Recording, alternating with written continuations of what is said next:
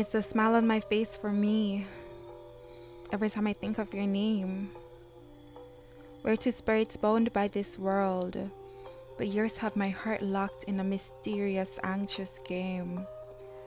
Romeo, oh Romeo, can you take away this pain?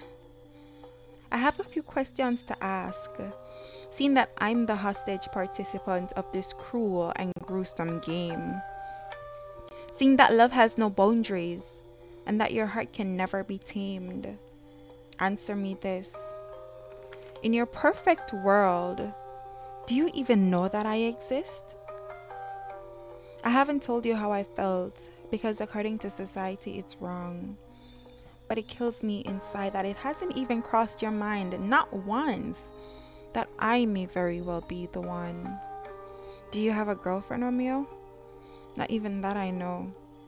If you do, this isn't healthy, and I'll need to end this show. You have my number, yet you've never called. Why? Is this all in my head?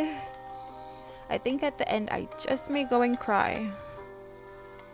I keep telling myself that if it's meant to be, then it will be.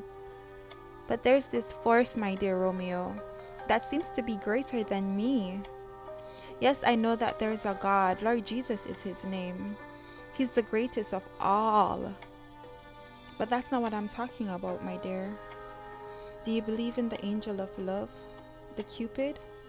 I'm wounded and fixated because I think that his arrow has hit me and left me in chains.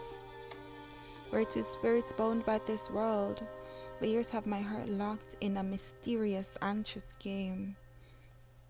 Romeo, my dear Romeo, teach me how to win this game.